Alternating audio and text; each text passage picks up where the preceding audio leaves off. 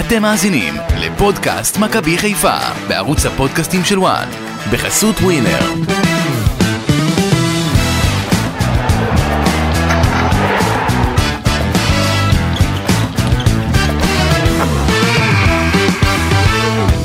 מהודו ועד זמביה, מרקו בלבול, מאמן הכדורגל הישראלי, עבר הרבה חוויות. שלוש שנים אחרי שעזב את אה, מכבי חיפה, ועכשיו הוא נוחת בנמל התעופה בן גוריון, מגיע לאולפן הפודקאסטים של וואן, ואנחנו כאן איתו כדי לדבר על הכל. כאן איתכם אסי ממן וגידי ליפקין, שלום גידי, שלום מרקו. שלום רב. מה שלומך? מרקו? מצוין, מעולה, מעולה. אני מבין שהייתה לך איזה תאונה קטנה הבוקר. הבוקר, כן. מה עוד הפעם סיפרו לך? נו גידי, באמת. מה היה עם הכלב? עוד המצאה. מה עם הכלב היה? הכלב ממושמע. כלב תמיד ממושמע. אמרו לי שמרקו הופיע הבוקר אה, הוא עם כלב גדול, כן? הוא מופיע שם בבית קפה בהרצליה, נפגש אוקיי. עם אה, ידידו רן בן שמעון, נכון. ופתאום הכלב דוחף לו את הכיסא ומרקו עף. לא, הכלב- כלב חזק, כן. אבל אבל לא אהבתי, כן. מה, בשביל זה אני שואל, מה, הכלב ככה לא אוהב אותך? אבל אני הייתי אחרי אימון, הייתי קצת עייף, היו כאלה שלא עשו אימון, אכלו קורסון, אני אה, באתי, באתי די מסודר לאירוע. ומה עם הכלב אבל? איזה כלב זה? איזה סוג? כלב כנעני. כנעני? אני, טייסון שמו, על שם המתאגרף הגדול. אז הוא עוצמתי. כלב טוב, כלב טוב. כלב טוב רק הפיל אותך. כמעט. כמעט העיף אותי, כן. טוב, בסדר, מה שלומך בימים אלה, מה אתה עושה פה בארץ? איך, איך, איך זה להיות פה בארץ אחרי החוויה בזמביה? קודם כל, תמיד כיף לחזור לארץ, אבל גם uh, אני מאוד אוהב את החוויות האלה, לאמן בחוץ. כל פעם שיש לי הזדמנות, uh, כבר אני חושב שזאת המדינה השישית או השביעית שאני מאמן uh, בחו"ל. Uh, חוויה בלתי רגילה, וחשוב גם לצבור חוויות בג'וב המאוד תובעני הזה שנקרא מאמן. חזרת קצת לימים של מכבי חיפה שהיית עוזר המאמן שם של אברהם קצת, לא? מה- מההתחלה שלך, זאת אומרת, ב, ב, ב, בתחילת קריירת האימון שלך. היו אבל כבר אה, ביחד כן. בכמה מקומות. היינו נכון, בכמה אבל- מקומות, אבל זה נכון. זה הרבה שנים, זה הרבה שנים. תמיד באיזושהי צומת אה, אנחנו נפגשים, ותמיד זה כיף, ותמיד אתה רואה את ההתפתחות ואת השדרוג, גם שלי, גם שלו, וכל החיבור הזה הוא כיף. איך זה היה עם אברהם שאחרי גם מספר שנים שהוא לא אימן, איזה ארבע שנים, פתאום הוא חזר לאמן, וראינו את התשוקה והשמחה חזרה לו. בוא תשתף אותנו קצת מאחורי הקלעים. קודם כל, אתה יודע, יש את זה בדם, אתה יודע, שאתה מחליט לאמן, אתה, אתה בא במאה אחוז שלך, ואתה נותן את כל מה שיש לך, ואברהם הוא באמת מאמן ענק, כמו שאמרתם, אני... מאז uh, הפעם האחרונה שאימנתי יחד איתו, אני חושב שזה היה ב-2012 בפרטיזן בלגרד, ומאז לא אימנו יחד. זאת אומרת, עשור. כן, עשור. שנינו עברנו הרבה שינויים, היה, היה מעניין, הייתה חוויה לימודית בלתי רגילה, היה כיף, היה הכל. מה, מה קורה שם אבל? זאת אומרת שאתם מגיעים לזמביה, אני מבין שאנשים שם שמחים מאוד, נכון? כל הזמן צוחקים, כל הזמן... אווירה טובה? האמת שזאת מדינה שמאוד הפתיעה אותי, קודם כל ברמת הביטחון האישי שם, לטייל ברחובות, ב- בפשטות שלהם. אבל הזהירו אותך לפני כן, אה, חששת עם קצת? מאוד מאוד שמח. חששת קצת לפני? לא, לא, אני לא חושש. אה, אבל אפריקה כבר- עדיין. כבר, כבר יש לי ניסיון באסיה, יש לי ניסיון באפריקה. אה, טיילתי קצת שם ולא היה לי ממה לחשוש. והמעניין, אנחנו כ- כמדינה מאוד מערבית חושבים שהסטנדרטים שם של הכדורגל הם מאוד נמוכים, אבל הופתעתי מהאווירה, מהמגרשים, מהתשוקה של השחקנים, מהשמחת חיים שלהם, מההכנה שלהם לפני המשחקים. אני כ... כמאמן מגיע עם דופק של שחקן רק מהריקודים והשירים, אתה כל הזמן צריך, ואתה נכנס לזה, אתה נכנס לתוך... תגיד, אברהם אמר-. אברהם אמר לי שהוא התחיל קצת אה, לרקוד עוד מעט, אתה גם נכנסת ל... אנחנו ראינו לפני משחק שהם אה, רוקדים. אתה פשוט נדבק בזה, זה לא כאילו, זה לא רק אני, זה כל הצוות. זה בערך 15 או 18 איש כולם, רוקדים ושרים ו... התחלת גם לשיר? כן, כן. מה השיר שלהם? ה- אני לא זוכר בדיוק את המילים, כי חלק באנגלית, חלק בזמבית, אבל אה, שרים. אז מרקו בלבולי התגלה הפן הריקודי שלך? התגלה הפן הזה שאתה יודע, אתה, אתה מגיע לקבוצה ואתה מתחבר לתרבות ואתה מתחבר למנטליות ואתה עושה את המקסימום כדי להצליח, כמו שאנחנו עושים בכל מקום, וזה חלק מהעניין. אה, יש לי, ש... תכף אנחנו נחזור לזמביה כן. ולכל העניין. עשיתי ראיון עם אברהם גרנט. אוקיי? הוא אמר שאם היית מאמן זר, היו אומרים שאתה גאון. זאת אומרת, שלא מעריכים אותך כמאמן. למה זה קורה? ואברהם גם היה לי שיחות על זה בשבוע האחרון, הוא אומר שחלק גדול מזה זה גם בגללך, שאתה אשם בזה. ואני יודע שהוא אמר לך גם את זה.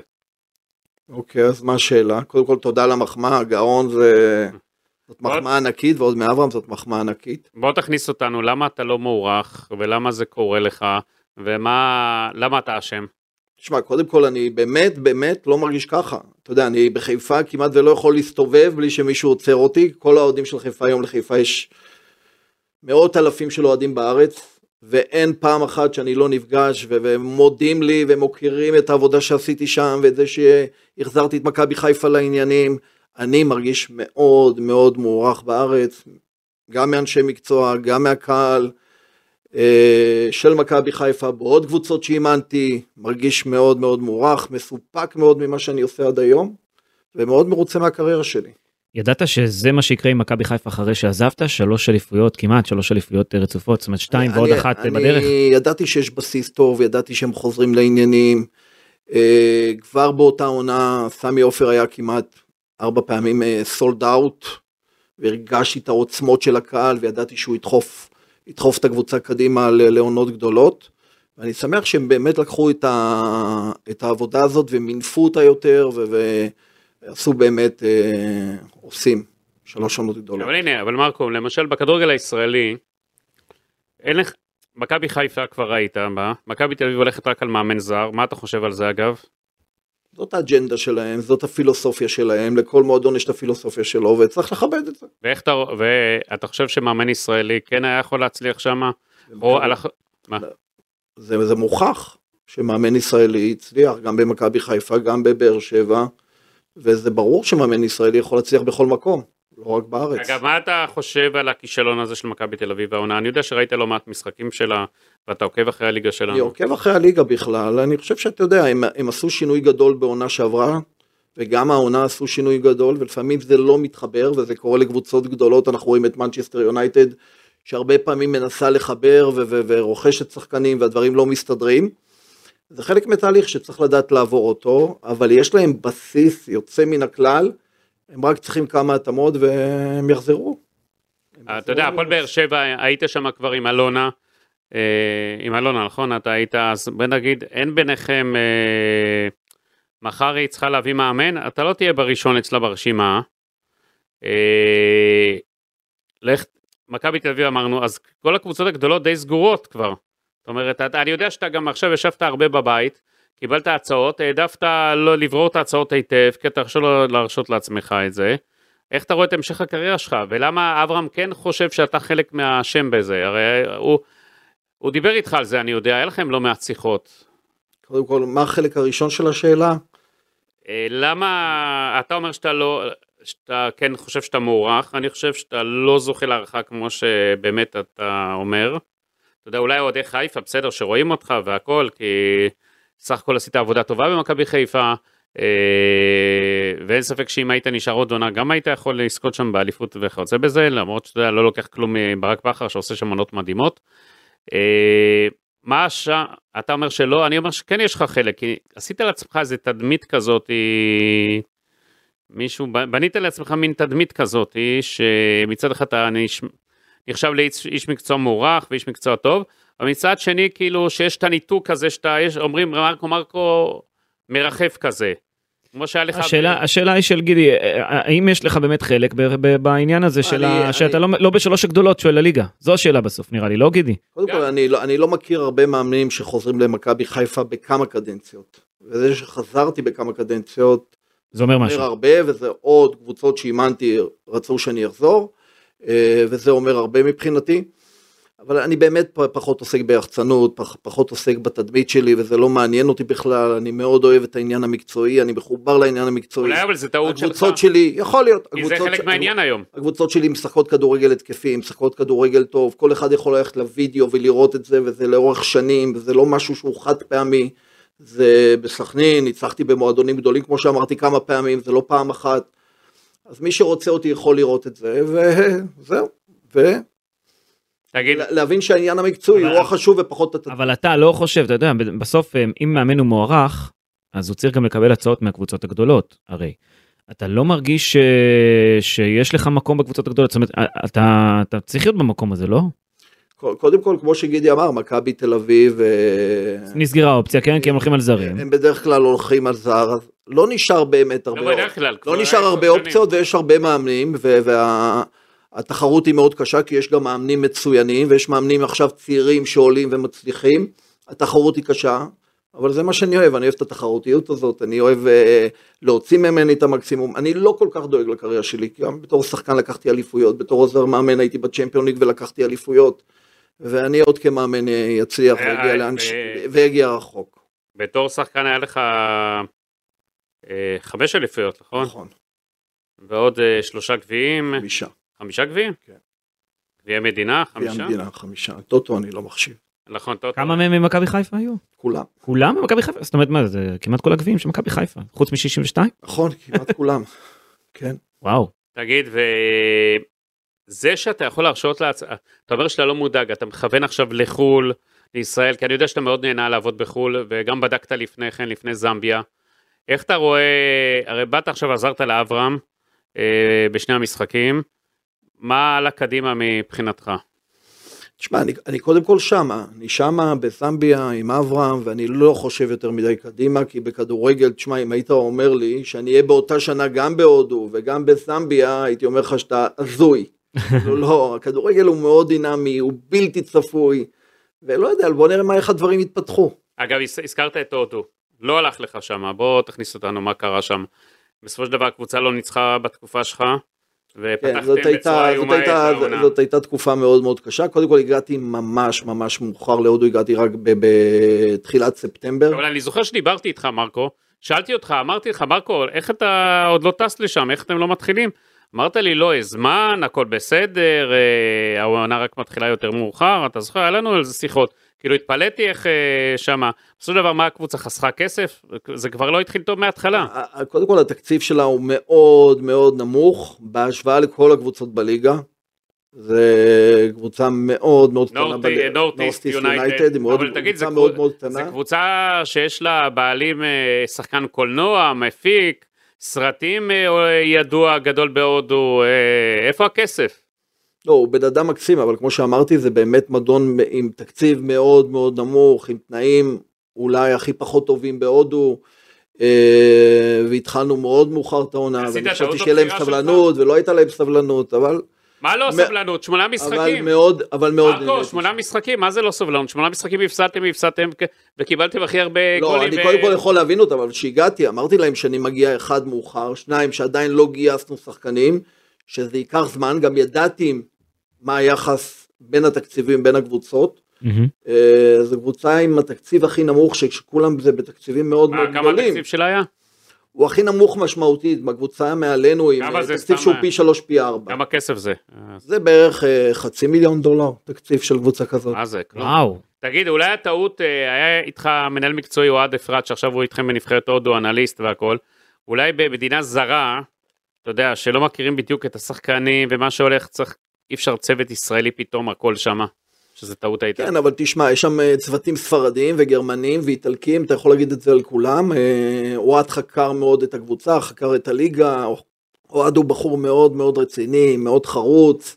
הדברים פשוט לא הלכו טוב, הגענו, כמו שאמרתי, שנינו מאוד מאוד מאוחר לתחילת העונה, שכל הקבוצות התחילו ביוני, אנחנו התחלנו בספטמבר, זה, זה, זה משמעותי ביותר.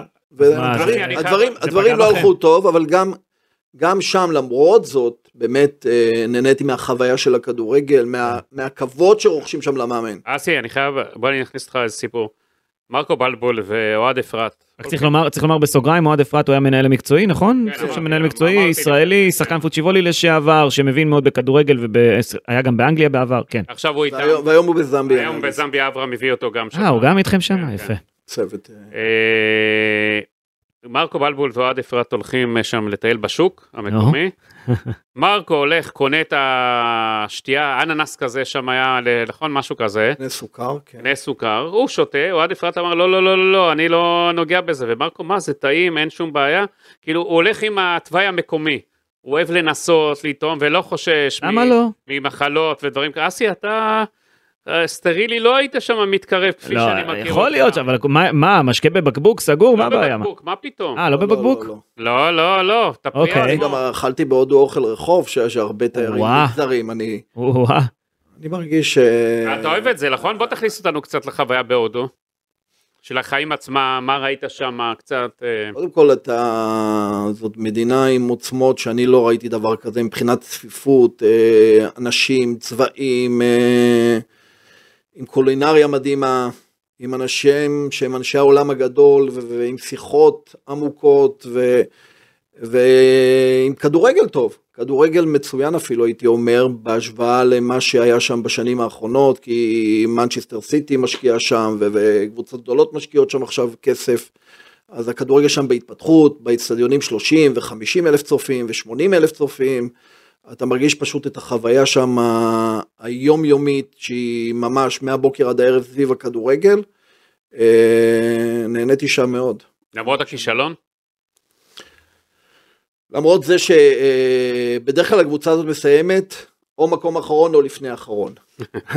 השנה היא תסיים מקום אחרון למרות שאני עזבתי ב- בינואר והם עדיין הביאו חיזוק וזה עדיין לא עזר. כי עוד פעם, אין יורדות שם אגב, התקציב. אין כן, יורדות, כן, אין יורדות. התקציב הוא נמוך משמעותית, משמעותית מהקבוצות שמעל. תגיד, מה הכי משך אותך בהודו? התרבות, התרבות שלהם, אה, הרצון שלהם ללמוד, אה, התשוקה שלהם אה, להצליח, אה, חוויה, לא? גם חוויה. וחוויה אדירה, חוויה אדירה, אם אתה ל- ל- משווה- לטוס, לטוס למשחקים, אה, כל, כל הביחד הזה שלושה ארבעה ימים לפני משחק, ברכבות, טיסות, אוטובוסים, עד שאתה מגיע למשחק זה לפעמים אה, לוקח לך יומיים. תגיד, אבל יש שם הרי מיליונים על מיליונים, מאות מיליונים. אה, אנשים, תושבים, כמה העוני שם שאתה ראית, נחשפת? כן, היו דברים מאוד מאוד עצובים, אפילו בתוך הקבוצה שלנו, ששחקנים מספרים לך על המשפחות שלהם שנמצאות באיזה כפרים, ושהמעט כסף שהם שולחים זה, זה בכדי רק לאכול ולשרוד את החיים. אה, סיפורים מאוד מאוד עצובים, שבאמת גורמים לנו פה במדינה הנפלאה שלנו לקבל פרופורציות ולהבין שאנחנו חיים, חיים פה בגן עדן. כן, ראיתי גם הרבה הודים ובנגלדשים בקטאר, שהם היו כביכול כוח העבודה הזול, מה שנקרא, הם היו הנהגים, הם היו אלה שמנקים, ובשבילם כל פרוטה, אתה יודע, זה, זה משהו מדהים, והם פשוט העתיקו את החיים שלהם לשם, אז כן, אה, אתה יודע, זה חתיכת סיפור כל הקטע אבל הזה. עדיין למרות כל זה הם אנשים גם כמו הזמביאנים מאוד מאושרים. כשאתה הולך כן. ל... ל, ל, ל הייתי בחתונה, שאמרו לי שהחתונה היא קטנה אבל היו שם 2,500 איש. אה, בגלל הקורונה היא חתונה קטנה. אה, אתה, אתה רואה את השמחה ואת השחקנים ש, שבכל ערב גיבוש שעשינו, איך הם רוקדים ביחד ואיך הם שרים ואיך הם... עם שמח. תגיד, ומה, תן לנו איזה חוויה מזמביה, מה הדבר שהכי... תראה, אני בסמביה כולה הייתי שבועיים, זה לא שהייתי שנים. שצברתי תן לנו איזה חוויה משם. עשרות אה, חוויות. אבל אתה נוחת שם, מה- מה אה, קורה? אתה נוחת, אוספים אותך מהשדה תעופה אה, ו- וממש מעבירים אותך בדרך אה, של החאמים, בדרך ה-VIP, ומכבדים אותך ולוקחים אותך למלון ודואגים לך לכל דבר שאתה רק מבקש. אה, חוויה, חוויה בלתי איך- איך נראית המדינה? רגילה, מבפנים, הרבה ירוק, נופים מדהימים. כן? אני חשבתי לראות מדבר וזה היה בדיוק ההפך הגמור. אה, ועוד פעם, באמת, מדינה מאוד מאוד פשוטה, שמחה, למרות שהעוני שם הוא משהו שלפעמים הוא בלתי נתפס. מה, אתה יודע, עוד דבר שפשוט מאפיין את מרקו, שהניתוק ש... אה, מש... הוא... הם משחקים נבחרת זמביה, מנצחים את אה, לוסוטו, נכון? מנצחים. הולכים אחרי זה לחגוג אסי. נו. לחגוג. אתה יודע, ישבו במין מסעדה כזאת עם מוזיקה, רועשת וזה. הם פותחים לי וידאו שם, אתה יודע, להראות לי איזה שמחה וזה, ואני מגלה את מרקו בלבול, שוכב ישן שם. מה, ונרדמת שם? כן, הוא ככה מצליח אה, להתנתק, איך, כאילו, איך, זה לא... איך שולחים לך את הוידאו הזה? עדיין לא הבנתי. מי החברים שלי ששולחים לך את הוידאו? לא, אני ראיתי בשידור חי את זה. היה וידאו live כנראה. מה, נרדמת שם, מרקו? האמת שהם שעממו אותי. מה זה שעממו, אבל היה מוזיקה, היה זה. עוד מוזיקה כזאת ועבדנו. אוקיי. ניצחתם פעמיים את לסוטו, שזו מדינה קטנה ממרכז אפריקה, אה, במוקדמות אליפות אפריקה כמובן. אגב, היה פה גם משחק של נבחרת, של נבחרת זמביה נגד נבחרת ישראל, משחק ידידות, אה, לא מזמן עוד לפני שמוניתם לתפקיד הזה. המחליפים שם הגיעו בעיקר אגב. כן, אבל אה, אני חושב שהחיבור בין אברהם לבין זמביה התחיל בכלל בקטאר, נכון? במונדיאל שם. ו- עוד לפני כן, לפני כן. עוד לפני כן? עוד לפני כן. החיבור. שם, שם מגיעה ההצעה הראשונית, אני חושב. לא, לא, לא, לא, לא, לא. לא? לא, לא, היה כבר לפני, לפני המונדיאל. לפני המונדיאל. גם אה, אברהם השבוע דיבר על זה, לפני המונדיאל היה, היה לו באיחוד האמירויות היה פגישה. כן, כן, משהו ב- באזור הזה. כן. האמירויות, ואחרי זה היה פגישה במונדיאל, ואז זה נמשך שם. אבל כישראלי, אברהם- אברהם הוא איש העולם הגדול, אין- כן. אין מקום- אין מקום שאין לו חיבור. אברהם גדול בקטע הזה. בואו אה, תכניס אותנו לחיבורים האלה. כישראלי להיות בזמביה, איך זה מרגיש? מרגיש, קודם כל יש שם עוד ישראלים, אנחנו לא היינו כן. לבד, פגשנו כמה, כמה ישראלים שם, אבל uh, הצורה שבה הם מקבלים אותך, אתה מרגיש כמו בבית ממש. כן? ממש כמו בבית, הצוות מתחבר אליך ו- ודואג לכל מה שאתה רוצה, ו- והם מאוד אנשים מאוד פתוחים, מאוד פתוחים, uh, היו שם שיחות עמוקות, ו- אתה, ואנשים אינטליגנטים, והיה פשוט uh, חוויה טובה. הדבר הראשון שאתה עושה שמה, באסי, אתה יודע מה הדבר, הפעולה הראשונה שהוא עשה? מהמם. הוא הגיע לשם בערב, בבוקר בשבע בבוקר, תראה, מה זה? הוא עלה לקבר, אה, כן.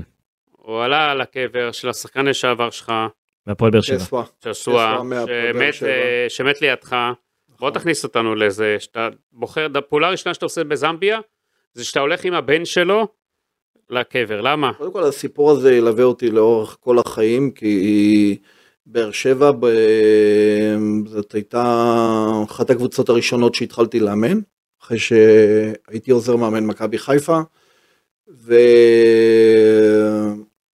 וצ'סווה הגיע אלינו ביום חמישי, ביום אה, שישי שיחקנו מול הכוח רמת גן, ניצחנו 3-0, הוא הבקיע שלושה שערים, הוא היה שחקן סופר מוכשר עם עתיד מאוד גדול בין 21, 22, ויום למחרת אנחנו עושים אימון למחליפים, הוא מבקש להתאמן, ממש, אמרתי לו לא יותר מ-20 דקות, כי הוא היה אחרי משחק, ממש, הוא בכניסה הראשונה שלו למשחק, שחקנו משחק אימון מול קבוצת הנוער, הוא מתמוטט ומת, ו- וזאת הייתה טראומה מאוד קשה, כי הוא שחקן שגם הייתי ישן איתו באותו מלון בנאות מדבר, אם אתם זוכרים, היה מלון כן. אחד בבאר שבע, כן. והיינו אוכלים צהריים ביחד וארוחת בוקר, והוא מספר לי על החיים ועל הילד שלו שמשחק כדורגל והוא בן שלוש והוא מתגעגע אליו.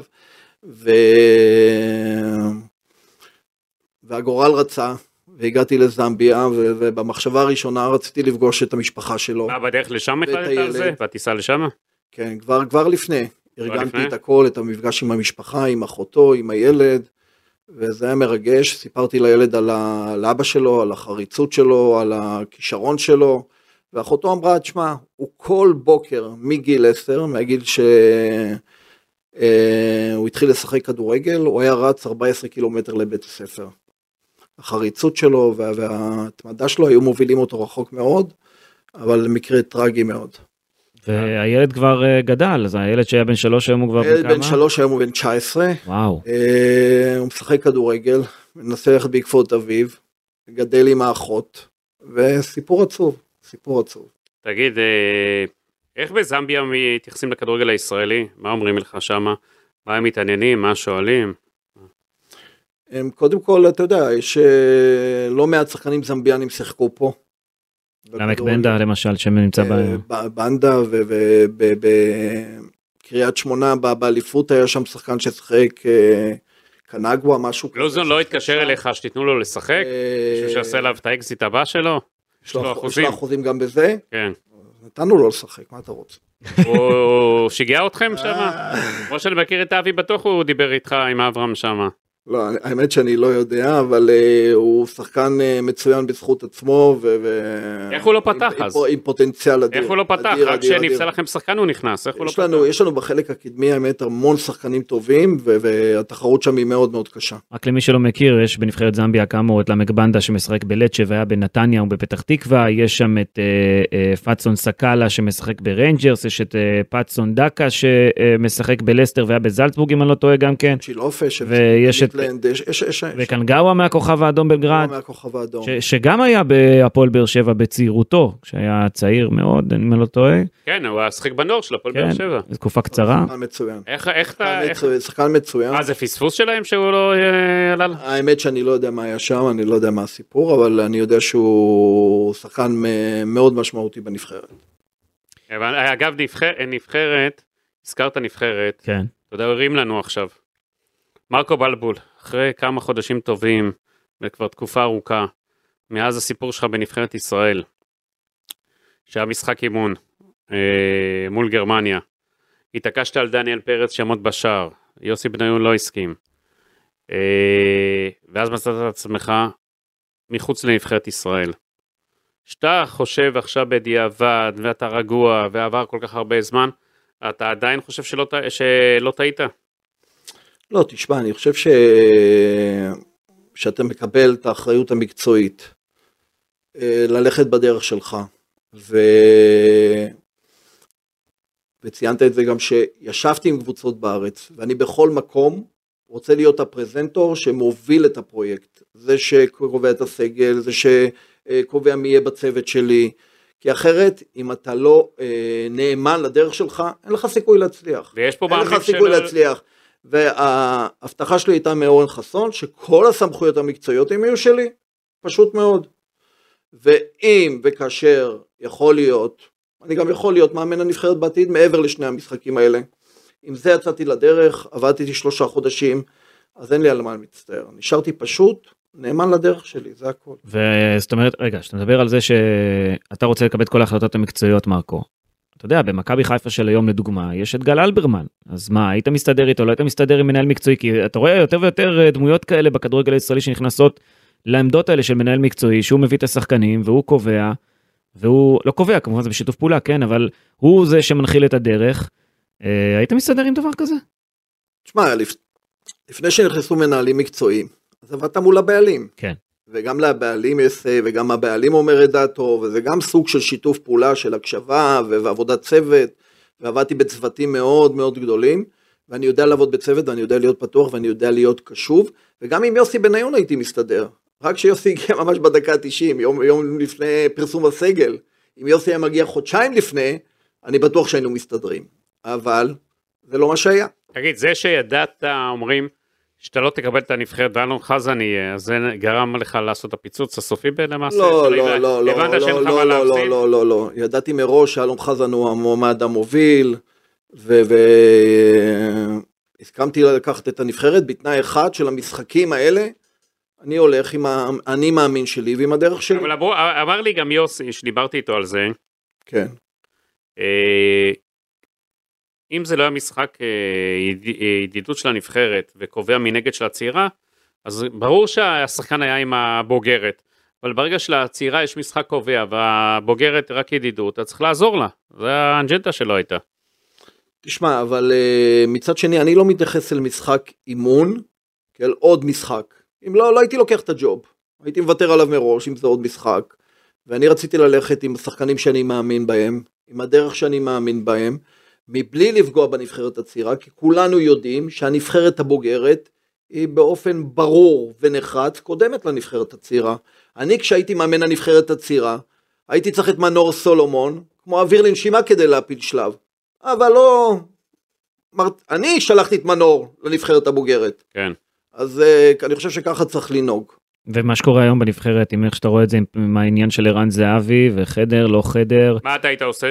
איך אתה היית מתנהל אני, בקטע הזה? אני, אני תמיד ההתנהלות שלי היא לטובת הקבוצות שאני מאמן, אני מקבל את ההחלטות המקצועיות באיך שאני רואה אותן.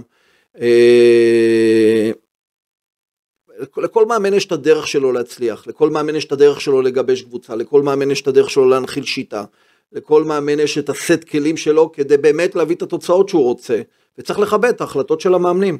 זאת אומרת, אתה אומר, ערן זהבי לא צריך לקבל אה, אה, חדר לבד, אם החליטו מראש ש... לא, אה, כולם, שיש פה זוגות בחדרים. אני אומר שיש מאמן, והוא קובע את הכללים, והוא מחליט מה יהיה, וצריך לכבד את זה. לא קצת פספוס אבל לנבחרת ישראל שאחד כמו ערן זהבי לא נמצא בסגל שלה, דווקא כשיש הזדמנות פה לעלות ליורו, לטורניר גדול סוף סוף. תראה, אני אומר ש... ש... יש דברים שאי אפשר לראות רק משם, ואלון ויוסי, הם החליטו ללכת בדרך מסוימת, והם עשו את כל השיקולים שלהם, ו- וזה מה שהם החליטו. אנחנו כאנשי מקצוע, בטח שלא צריכים אה, לבקר קולגות שלנו או להעביר ביקורת, בטח שאני לא אעשה את זה. לא, אבל אתה יודע, זה שחקן עם ערך, עם ערך מאוד גדול לנבחרת, שיכול לעזור לנבחרת בקטע הזה, זה העניין. אבל זאת ההחלטה שלהם. הנבחרת זאת תעלה, ההחלטה שלהם. הנבחרת תעלה ליורו אתה חושב? איך אתה רואה את הנבחרת? ראית את המשחקים שלה. תשמע, קודם כל אה, אני שומע שזה בית נוח, זה בית יחסית, נכון שזה לא צרפת ולא ספרד ולא זה, זה בית יחסית נוח, אבל זה עדיין בית קשה. שווייץ עם איזה 15 שחקנים בליגות בחירות באירופה ושחקנים שחקנים, שחקני מפתח, קוסובו לא פריירית, רומניה בטח לא פריירית, זה בית קשה, אבל הקמפיין רק התחיל וצריך סבלנות. יש לך אבל... ואי שתי- אפשר, ל... אני שומע שמסכמים את הקמפיין כבר אחרי המשחק השני, זה לא רציני. שתי נבחרות עולות, אז אה, אתה יודע, זו זאת הזדמנות. הזדמנות בלתי רגילה. הזדמנות בלתי רגילה, כן? אין לך את ספרד, צרפת שם, אה, את- תאר לך בית של אה, ספרד ושווייץ, זה בלתי אפשרי. יש לך את רומניה, שזו היריבה המשמעותית. אה, רומניה. היא יריבה גם מאוד, קוסובו. מאוד חזקה, כן. שווייץ הפיבוריטית לסיים ראשונה כמובן, ו... מר, מ- מרקו, אה, שאתה רואה את אה, מה שהולך פה בליגה, קודם כל מבחינת המאמנים, אתה אחד שבורר, וכבר אמרנו על זה, ראינו, לא קופץ על כל הצעה, וגם אמרת הרבה לא. מה המאמנים פה, בגלל שאין להם ברירה, בגלל פרנסה, איך אתה רואה את הדבר הזה, ומה אתה מציע למאמן? שיקים עוד עסק שיהיה לו, כמו שלך יש, כדי שיוכל להגיד גם לא? לא, אני לא חושב שזאת הסיבה שה... שאמרתי לא. לא. אני מאמין שגם למאמנים אחרים יש השקעות. אה, למה? אם, כאלה אם, יש לי שאלה לי אליך, אם רק היית ו- מתפרנס, יכול- אם רק היית מתפרנס מכדורגל, אז היית, אתה יודע, צריך אה, לחשוב שאתה בורר הצעות, לא? אתה צריך פרנסה. אבל פרנסה אפשר למצוא בהרבה מאוד תחומים. אתה, במה שאתה עושה, תעשה אותו הכי טוב. אה, חשוב שיהיה לך איזשהו קווים מנחים של קווים אדומים שיגרמו לך להצליח. ולי יש את הקווים האלה. כמו שאמרתי, אם אני הולך ו- ואני יושב בפגישה ואני לא מרגיש שסומכים עליי ונותנים לי לבנות את הקבוצה כמו שאני רוצה, לא נותנים לי להביא את התשתיות שאני רוצה כדי שהקבוצה הזאת תצליח, אז אני לא לוקח, אם אני לא הפרויקטור של הפרויקט הזה, אז זה לא מעניין אותי. כמה הצעות מליגת העל היו לך? בוא נדבר על זה, מה- לקבוצות בחירות, מקבוצות... אני לא, לא, זה לא מכובד להיכנס לשמות, אה, זה היו פגישות פרטיות, אבל היו יותר מארבעה. ולמה זה לא יצא? ארבע קבוצות שפסלת בעצם? או שהם פסלו אותך אחרי, אחרי השיחה? זה, הרי הדדי, הדדי בסוף, צריך שניים לטנגו, כן? אה, הצעות שאני פסלתי, הצ- הצעה אחת שלא הסתדרה מחתימה של מאמן אחר. אה, היה לו. היה גם יואב כץ. בוא, בוא נשים... הפועל. חיפה, כן. הפועל חיפה, שמרקו בלבול, לא על הכסף התפוצץ אסי, אמר לו, אני רוצה לשנות את הצוות, אני רוצה שיהיה מקצוען, אני רוצה להכניס פה עוד מאמן כושר, אני רוצה שיהיה פה מנהל, אני רוצה להחליף מאמן שוערים. עכשיו בסופו של דבר מה שקרה, הגיע רוני לוי, גם, ובסוף אה, הוא עשה מה שמרקו בלבול, התוכנית אמר ליואב כץ, והתחיל ליישם אותה. כי מרקו בלבול בסופו של דבר צדק, כי הוא ראה מה שקורה בהפועל חיפה, רצה להביא את הקבוצה הזאת לפסים אחרים, יותר מקצועיים, ויואב כץ התנגד, אה, כי הוא אוהב את כל הצוות שלו הישן והטוב, כל האנשים שיש לו קשר אישי איתם. יואב כץ לא יודע להבדיל בין המקצועי לעניין האישי שהוא מפתח עם האנשים האלה, בגלל זה גם יש שם לא מעט שחקנים שכבר, אתה יודע, לא מתאימים, אבל איך אומרים, יואב כץ אוהב ללכת איתם גם אחרי הפנסיה. זאת אומרת, רגע, אבל היום הם לא נמצאים שם?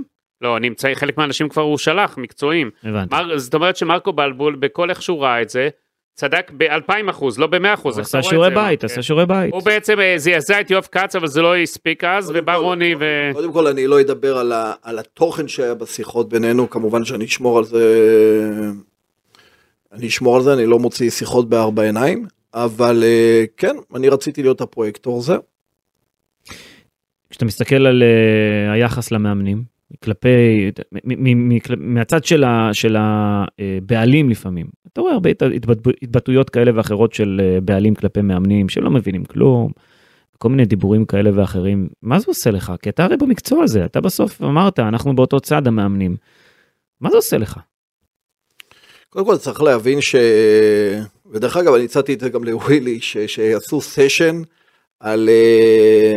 אה, כן, היום בעולם המודרני הבעלים הם יותר תובעניים, הם יותר מתערבים, מעורבים, אה, והמאמן צריך לדעת להתנהל מול בעלים שהוא באמת דומיננטי, שהוא באמת אה, משקיע את כל המשאבים הכספיים שלו, המשפחתיים, האישיים, המשאבים של הזמן שלו, ולהיות בעלים זה, זה מאוד מאוד אה, תובעני. וצריך לדעת להתנהל מול בעלים. מה זאת אומרת סשן איך להתנהל מול בעלים הצעת? באחד הקורסים, כן, כן, כן להכניס קורס מאמנים זאת אומרת. כי היום זה נושא שהוא אישו בקבוצות כדורגל, לא, לא, לא רק בארץ, גם בעולם. מרקו, היית רוצה להיות מדריך כזה של מאמנים? לא. לחלוק את הידע שלך, לא? לא? לא, זה לא מעניין אותי. לא מעניין אותך.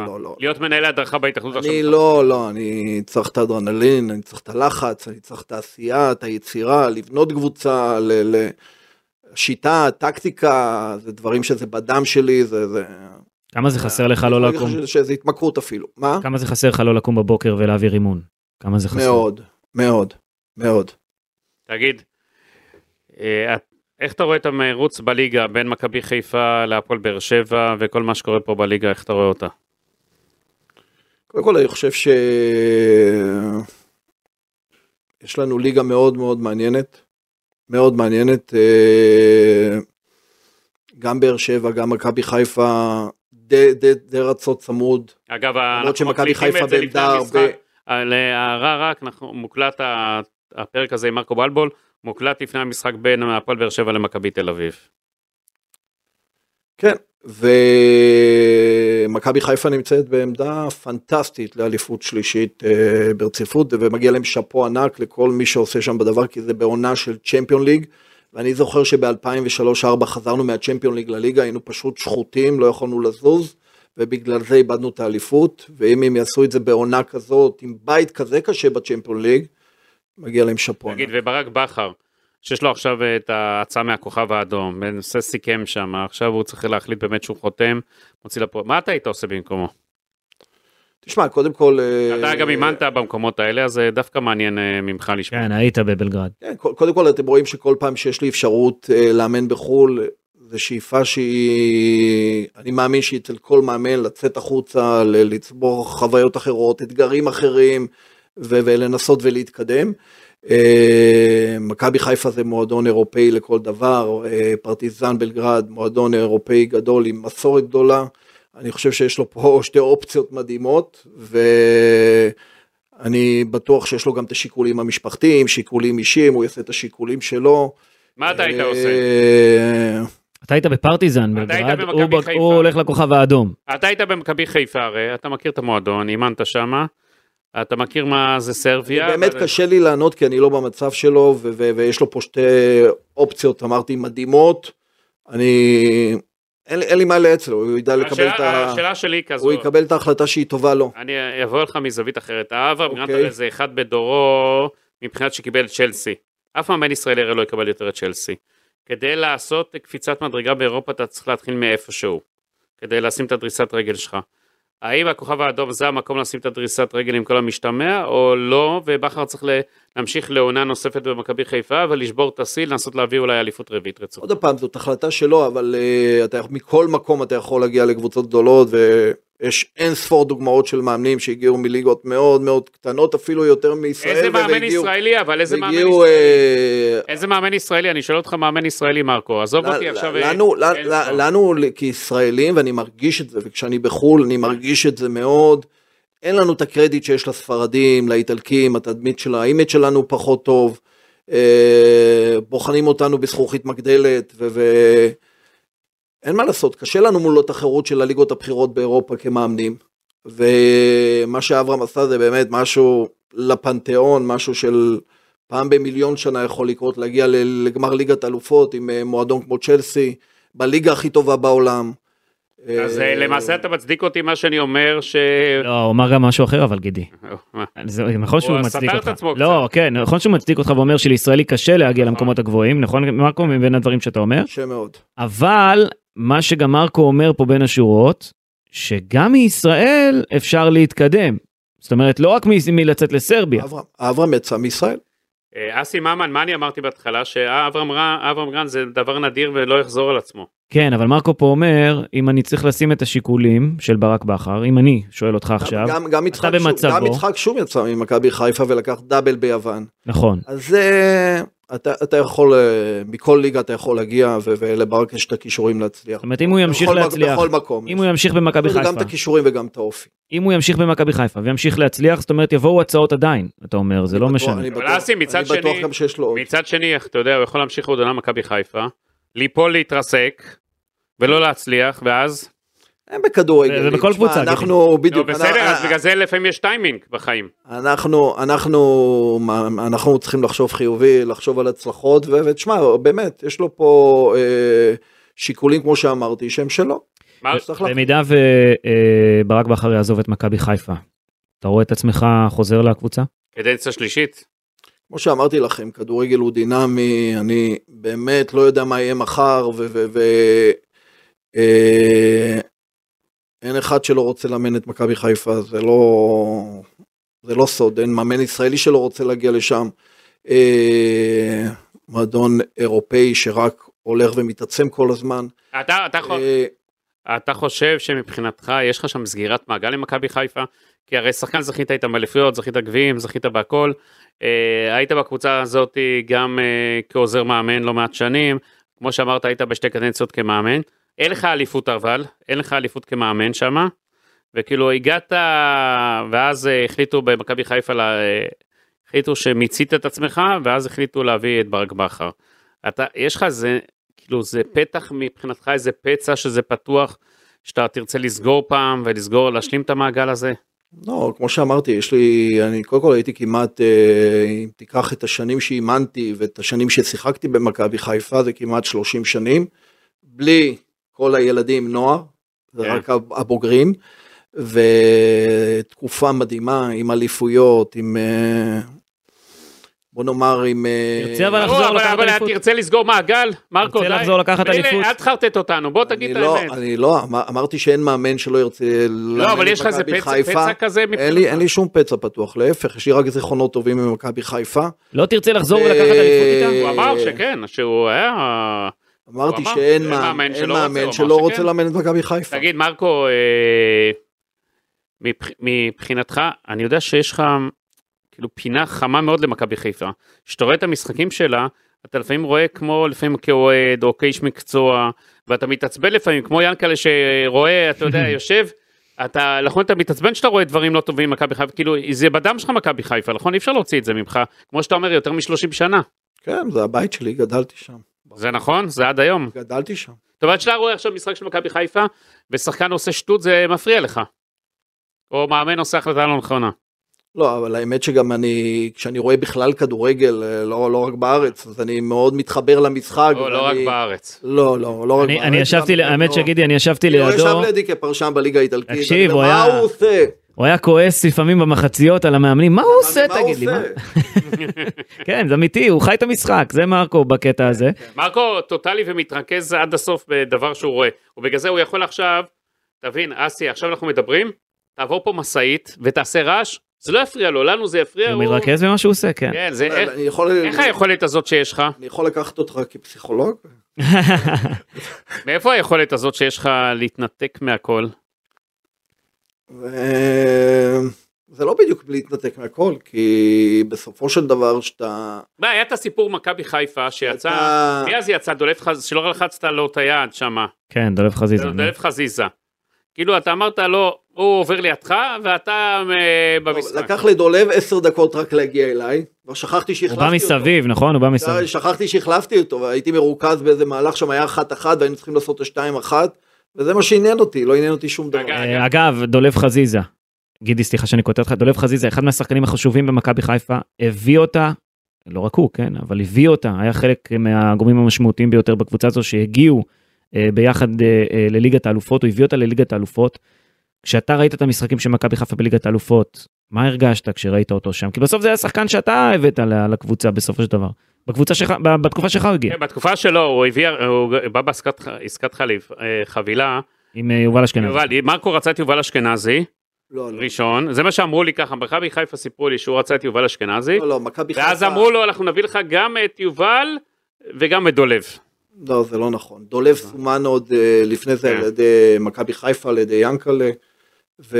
ינקלה מאוד רצה אותו, כן. ינקלה מאוד רצה נו, אז אתה אותו. רואה שאני... ינקלה יש עין מקצועית מצוינת, ו... ו... אה, ואז אמרתי, אם אנחנו מביאים את דולב, בוא נביא גם את יובל.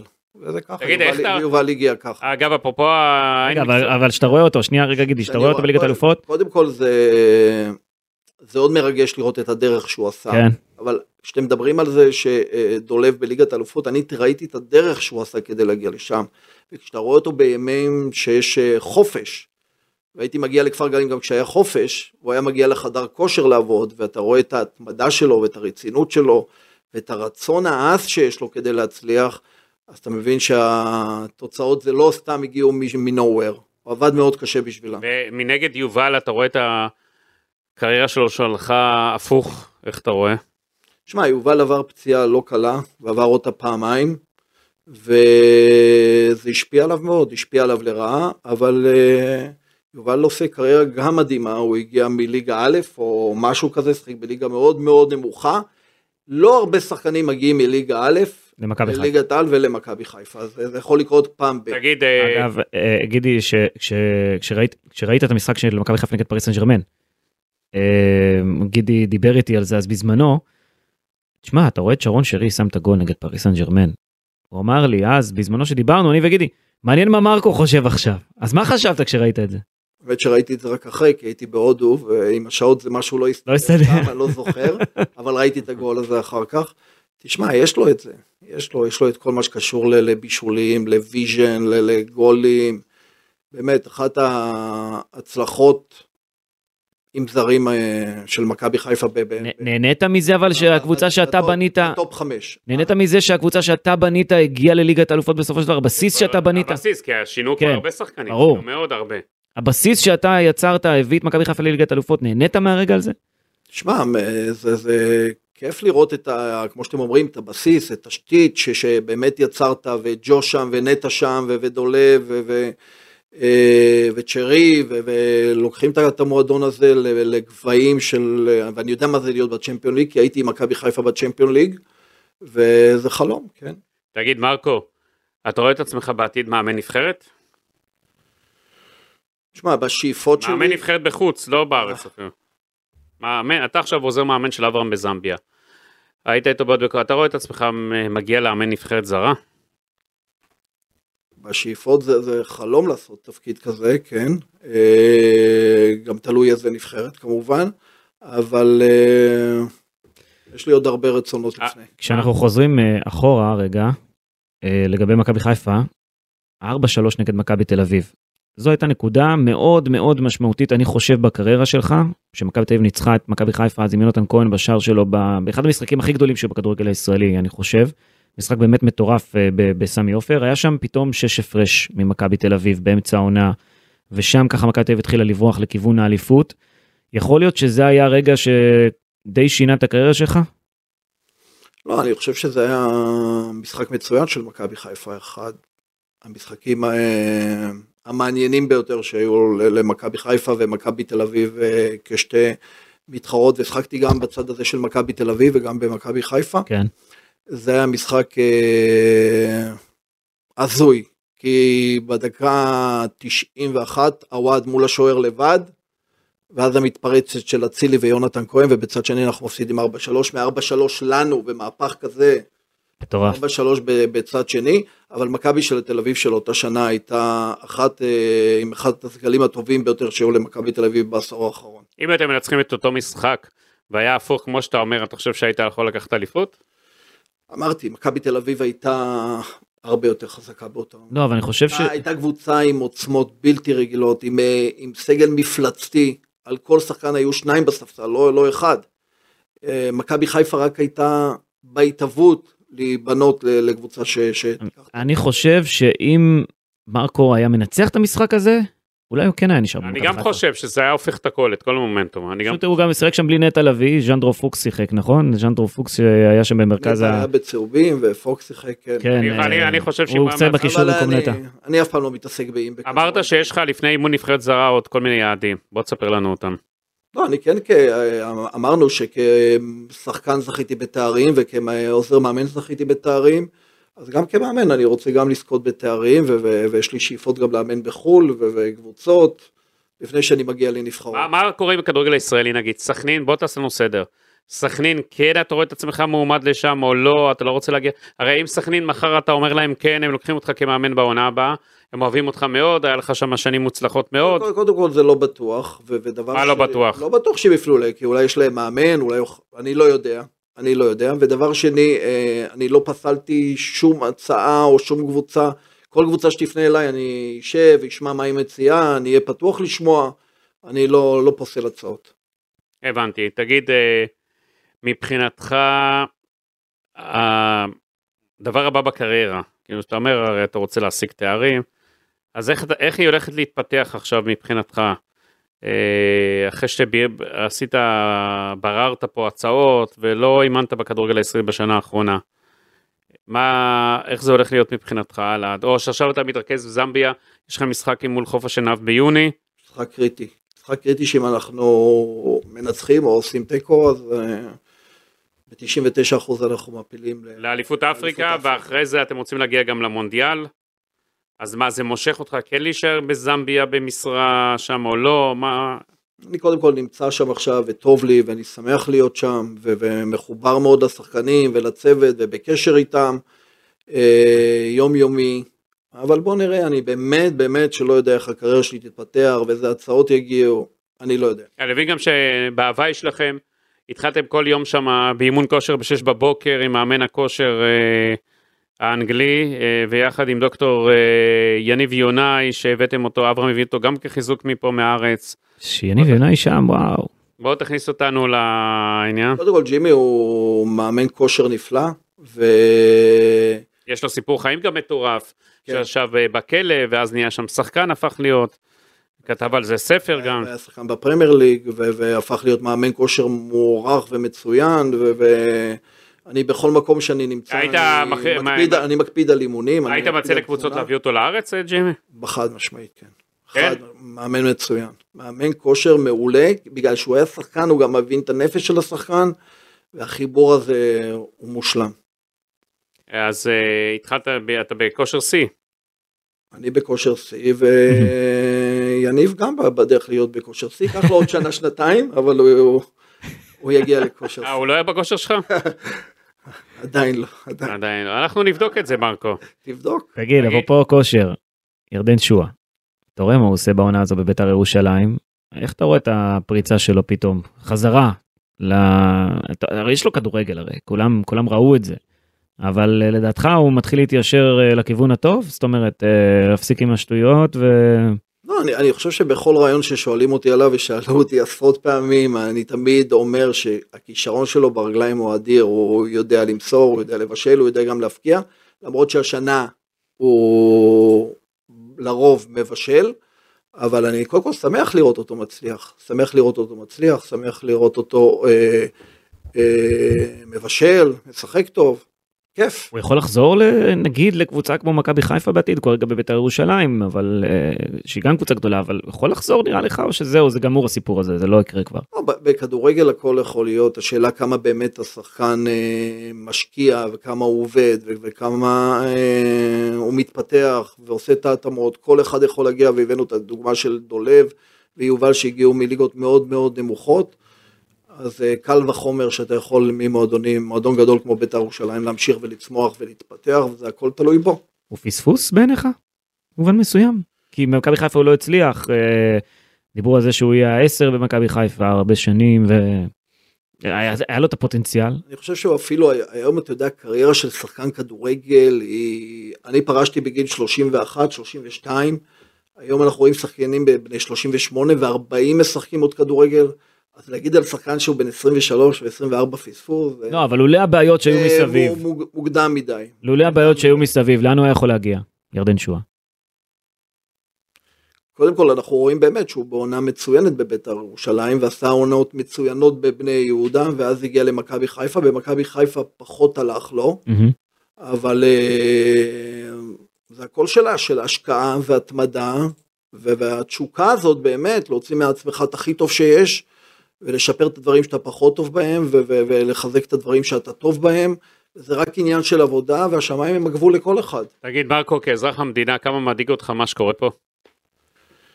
אה, מצד אחד דיברנו על זה שאני טס וחוזר ואני יודע להעריך את המדינה הנהדרת שיש לנו פה, באמת נהדרת, ומדינה שעברה הרבה מאוד מאוד משברים, מלחמות, ובאמת המשבר הזה דרמטי מאוד. אבל אני באמת מאלה שהם מאמינים ש, שגם את המשבר הזה אנחנו נצלח וגם אנחנו אה, נמצא, כי האמת נמצאת איפשהו באיזשהו מקום באמצע, אז כולם אה, ידעו לגשר על הפערים, אה, ל, ל, ל, לדבר ולהגיע ל, ל, לעמק הזה, כי זה לטובת כולנו. תגיד, אתה לאחרונה עשית מעבר חד מאזור, אה, מחיפה, ותיארת בהגרת כל החיים שלך, חוץ מהגיחות לחו"ל, להרצליה. הפכת להיות תושב המרכז. לא, לא, אני דווקא את רוב הזמן עובר בחיפה. ואם אתה רוצה לשאול אותי שאלות אישיות, אז לא היום. למה הרצליה אחלה מקום מרקו מה אני גר בהרצליה הכל בסדר. אני לא אמרתי שזה לא אחלה מקום, אבל אה, הוא שאל אם עזבתי את חיפה, לא. אני רוב עזבת את בחיפה. אתה אומר, אתה זמנית, זמנית. לא, לא זמני, אבל אני רוב הזמן בחיפה. תגיד, רן בן שמעון, איפה יאמן בעונה הבאה? בוא תספר לנו קצת. אתם חברים טובים כן. גידי לך, גידי מכיר אותו מגיל, אה, מאיזה גיל אתה מכיר את רן? רן, שהוא היה ילד. נו, אז תשאל אותו. אני שואל אותך אבל עכשיו, אומר, אל תבוא אליי. אם הייתי יודע הייתי מספר לך. אתה יושב איתו כל הזמן. לא, אבל אם הייתי יודע הייתי מספר לך. יהיה הפתעות איתו? לא, האמת שאני לא יודע, אבל אני יודע שהוא מאמן אדיר והוא עושה באמת אה, עונות מדהימות עם אשדוד. יכול להיות במכבי חיפה? רן יכול להיות בכל מועדון בארץ. זאת אומרת הוא מועמד ראוי עכשיו למכבי חיפה אם ברק בכר יעזוב. רן מועמד לכל קבוצה בארץ. אני בכלל התכוונתי למשהו אחר, מרקו יודע, אבל... לא למה? משנה. אה, ספר ימים- לנו מה גידי אל תשאיר אותנו במתח. ימים יגידו. לא, אני באמת שאני לא יודע. מה לאן רב שמעון יכול להגיע גידי לדעתך? אני כבר אמרתי את זה באחד הפרקים, אנחנו לא בפרק הזה נגיד את זה. אוקיי. אבל אה, יש מצב שאולי הוא ומרקו אפילו יתחרו ככה על איזושהי עמדה באחת הקבוצות הגדולות אני חושב פה בארץ. לא? יהיה מעניין. אה, לא בטוח. מה השתתקת פתאום גידי אני מה? לא ב- אני לא בטוח, לא בטוח. אה, אתה יודע, אי אפשר להגיד את הכל, אני לא בטוח. אה, אבל אין ספק ש... אתה יודע, אם אני את מרקו בלבול, כן. הוא יכול לספר לנו את הסיפורים שהכל פתוח והכל זה, הוא לא ילך לסכנין. אם הוא היה הולך לסכנין, אנחנו היינו רואים קצת תשובה אחרת, אז הוא ענה קצת דיפלומטית, כי לא נעים לו מהם, הוא מעריך אותם סך הכל, כי היה לו שנים טובות שם. אמר, אם לא יהיה לו הפועל תל אביב, כן?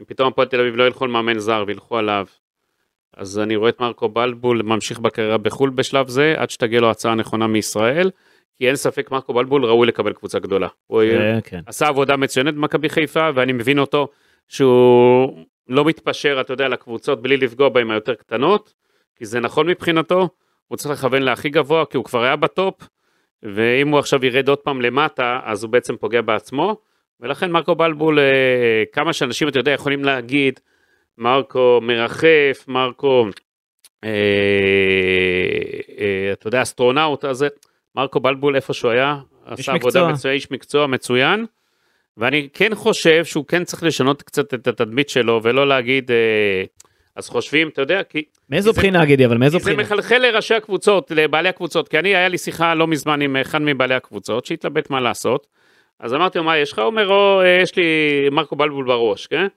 ואז הוא אומר לי, כן, הבעיה של מרקו בלבול, שלפעמים אומרים שהוא קצת, אה, אתה יודע, מרחף, כ- כאילו, אומר, מצד שני, מצד אחד הוא עשה עבודה מצוינת, עקבתי אחריו, מעולה, עשה מה שעושה מכבי חיפה. אז מרקו היית- היית רוצה לשנות את זה? מרקו יצטרך לשנות את הזה שלה, כי הוא היה מגיע כבר רחוק מאוד יותר, אם היה לו קצת את השינוי. אבל כמו שאמרתי לכם, אני מבין שמרקו, בגלל שיש לו את היכולת ניתוק הזאתי, אז לפעמים הוא אשם. כי הוא פעם ישב עם איזה בעלים של קבוצה, ו... והיה לו הרבה על ה... מה להגיד, והבעלים בא אליו ואמר 1, 2, 3, וכששואלים את מרקו, הוא שותק, אומר הכל בסדר. ואחרי זה הוא קיבל בראש על זה, אני יכול להגיד לך אסי, ממישהו אוקיי. אחר.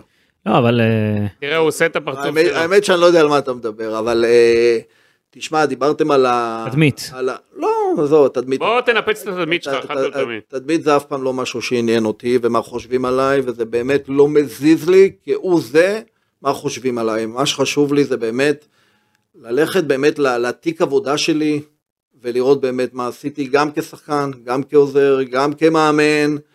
אין, אין דבר יותר טוב מעובדות, ועם עובדות אי אפשר להתווכח. אתה צודק, אבל אתה לא חושב שזה פוגע בך? אין הרבה, אה, תשמע, אני הצלחתי בקבוצות גדולות, הצלחתי לא פעם אחת, לא פעמיים, לא שלוש, זה, זה עובדות. אין, אין, אין כמו להביא את התיקים, את התיק עבודה שלך, אבל- את ה- אבל את ה- בסופו של דבר- את הרזומה שלך לשולחן ופחות את הסיפורים שמנסים לצייר. אבל זה לא פוגע בך בסופו של דבר הסיפורים? אני חושב שזה לא פוגע בי. זה חד משמעית לא פוגע בי, כי עובדה שיש אליי המון פניות שאני פוסל, אז אה, מה זה אומר? בסופו של דבר אסי, לא, לא הייתה אולי, אה, בוא נאמר, אה, אם ניקח את ה-12 שנים האחרונות, לא הייתה עונה שלא פנו אליי כמה קבוצות. בסופו של דבר אסי, אם אני לוקח את הרזומה של מרקו בליגת העל, אז מכבי חיפה, סך הכל, שאתה יודע, פעם אחת הביאו אותו גם לעזרה ראשונה באמצע העונה, אז הוא עשה שם עבודה טובה. אה, אחרי זה פעם השנייה גם עשה עבודה טובה. אה, בבני סכנין הוא הצליח. היה עונה אחת שהוא היה במכבי פתח תקווה שפשוט היה חוסר סבלנות שלו, של עמוס לוזון אליו, שעמוס לוזון התעצבן אחרי אחד המשחקים שהיה באצטדיון רמת גן, על אחד החילופים משהו, אז הוא החליט אה, להיפרד ממנו, ואחרי זה מכבי פתח תקווה ירדה ליגה. הוא הביא את מי לחמן אחרי זה, ועוד מאמן, לא. אני כבר לא זוכר, הביא כמה מאמנים, לא, לא הצליחו שמה, ודווקא כשמרקו בלבול עזב הם היו למעלה, מקום רביעי או חמישי. עמוס לוזון חשב שהם צריכים לקחת אליפות באותה עונה, בסוף ירדו ליגה. אה, והיה לו את הסיפור עם באר שבע, שהרומן שם גם לא היה ארוך. לא, באר שבע זה היה... זה היה סיפור באמת טרגי. זה, זה... התחלנו את העונה די מאוחר, אלונה רכשה את הקבוצה נדמה לי באוגוסט, והתחלנו ממש בהכנות אה, מיידיות. וכמו שאמרתי, צ'סווה ואופיר חיים הגיע מנתניה, שני החלוצים. אופיר באימון הראשון קורא את הרצועות, וצ'סווה עם המקרה הטרגי. כבר נשאר- התחלת בבד לק. התחלנו בבד לג מטורף, איבדנו את כל ההתקפה שלנו, ו... ו... ועם אה, טרגדיה מאוד קשה. אז, אה, אז אתה אומר, אלונה פעם, שעוד, אתה יודע, שתרצה להחליף שם מאמן, או לשנות מחלה, אני מאחל לברדה הרבה שנים, אתה יודע. שעושה אם- עבודה, שעושה עבודה מדהימה. כן, עושה פשוט עבודה מעולה. מדהימה. אה, אז אתה יודע שאו שברדה ירצה לחזור למנהל המקצועי להיות, אז יש לך פה את מרקו בלבו שהגיע הזמן שתיתני לו עוד צ'אנס. שהוא יכול לקבל ממך עוד צ'אנס, כי זה לא אפשר-. אפשר לזכור את גידי כסוכן, כפסיכולוג, תאמין לי, אני מסודר, מה? הוא משנה לך את אה, התדמית, רגע. הוא... עושה לך את הכל, אל תדאג. כן. אבל אה, אתה יודע שישב פה לא מזמן רוני לוי, וגם דיבר על העניין הזה של התדמית, אתה זוכר גידי, ישבנו אני ואתה איתו, והוא אמר, שאלתי אותו, תגיד, מה עם רשתות חברתיות וזה, כי דווקא שם אתה כן יכול, היום יש לאנשים את הכוח. ברשת, ברשת חברתית, אם אתה פותח טוויטר, אם אתה פותח, אה, אם אתה פעיל באינסטגרם, או כל מיני דברים מהסוג הזה, אתה יכול להראות צד אחר שלך.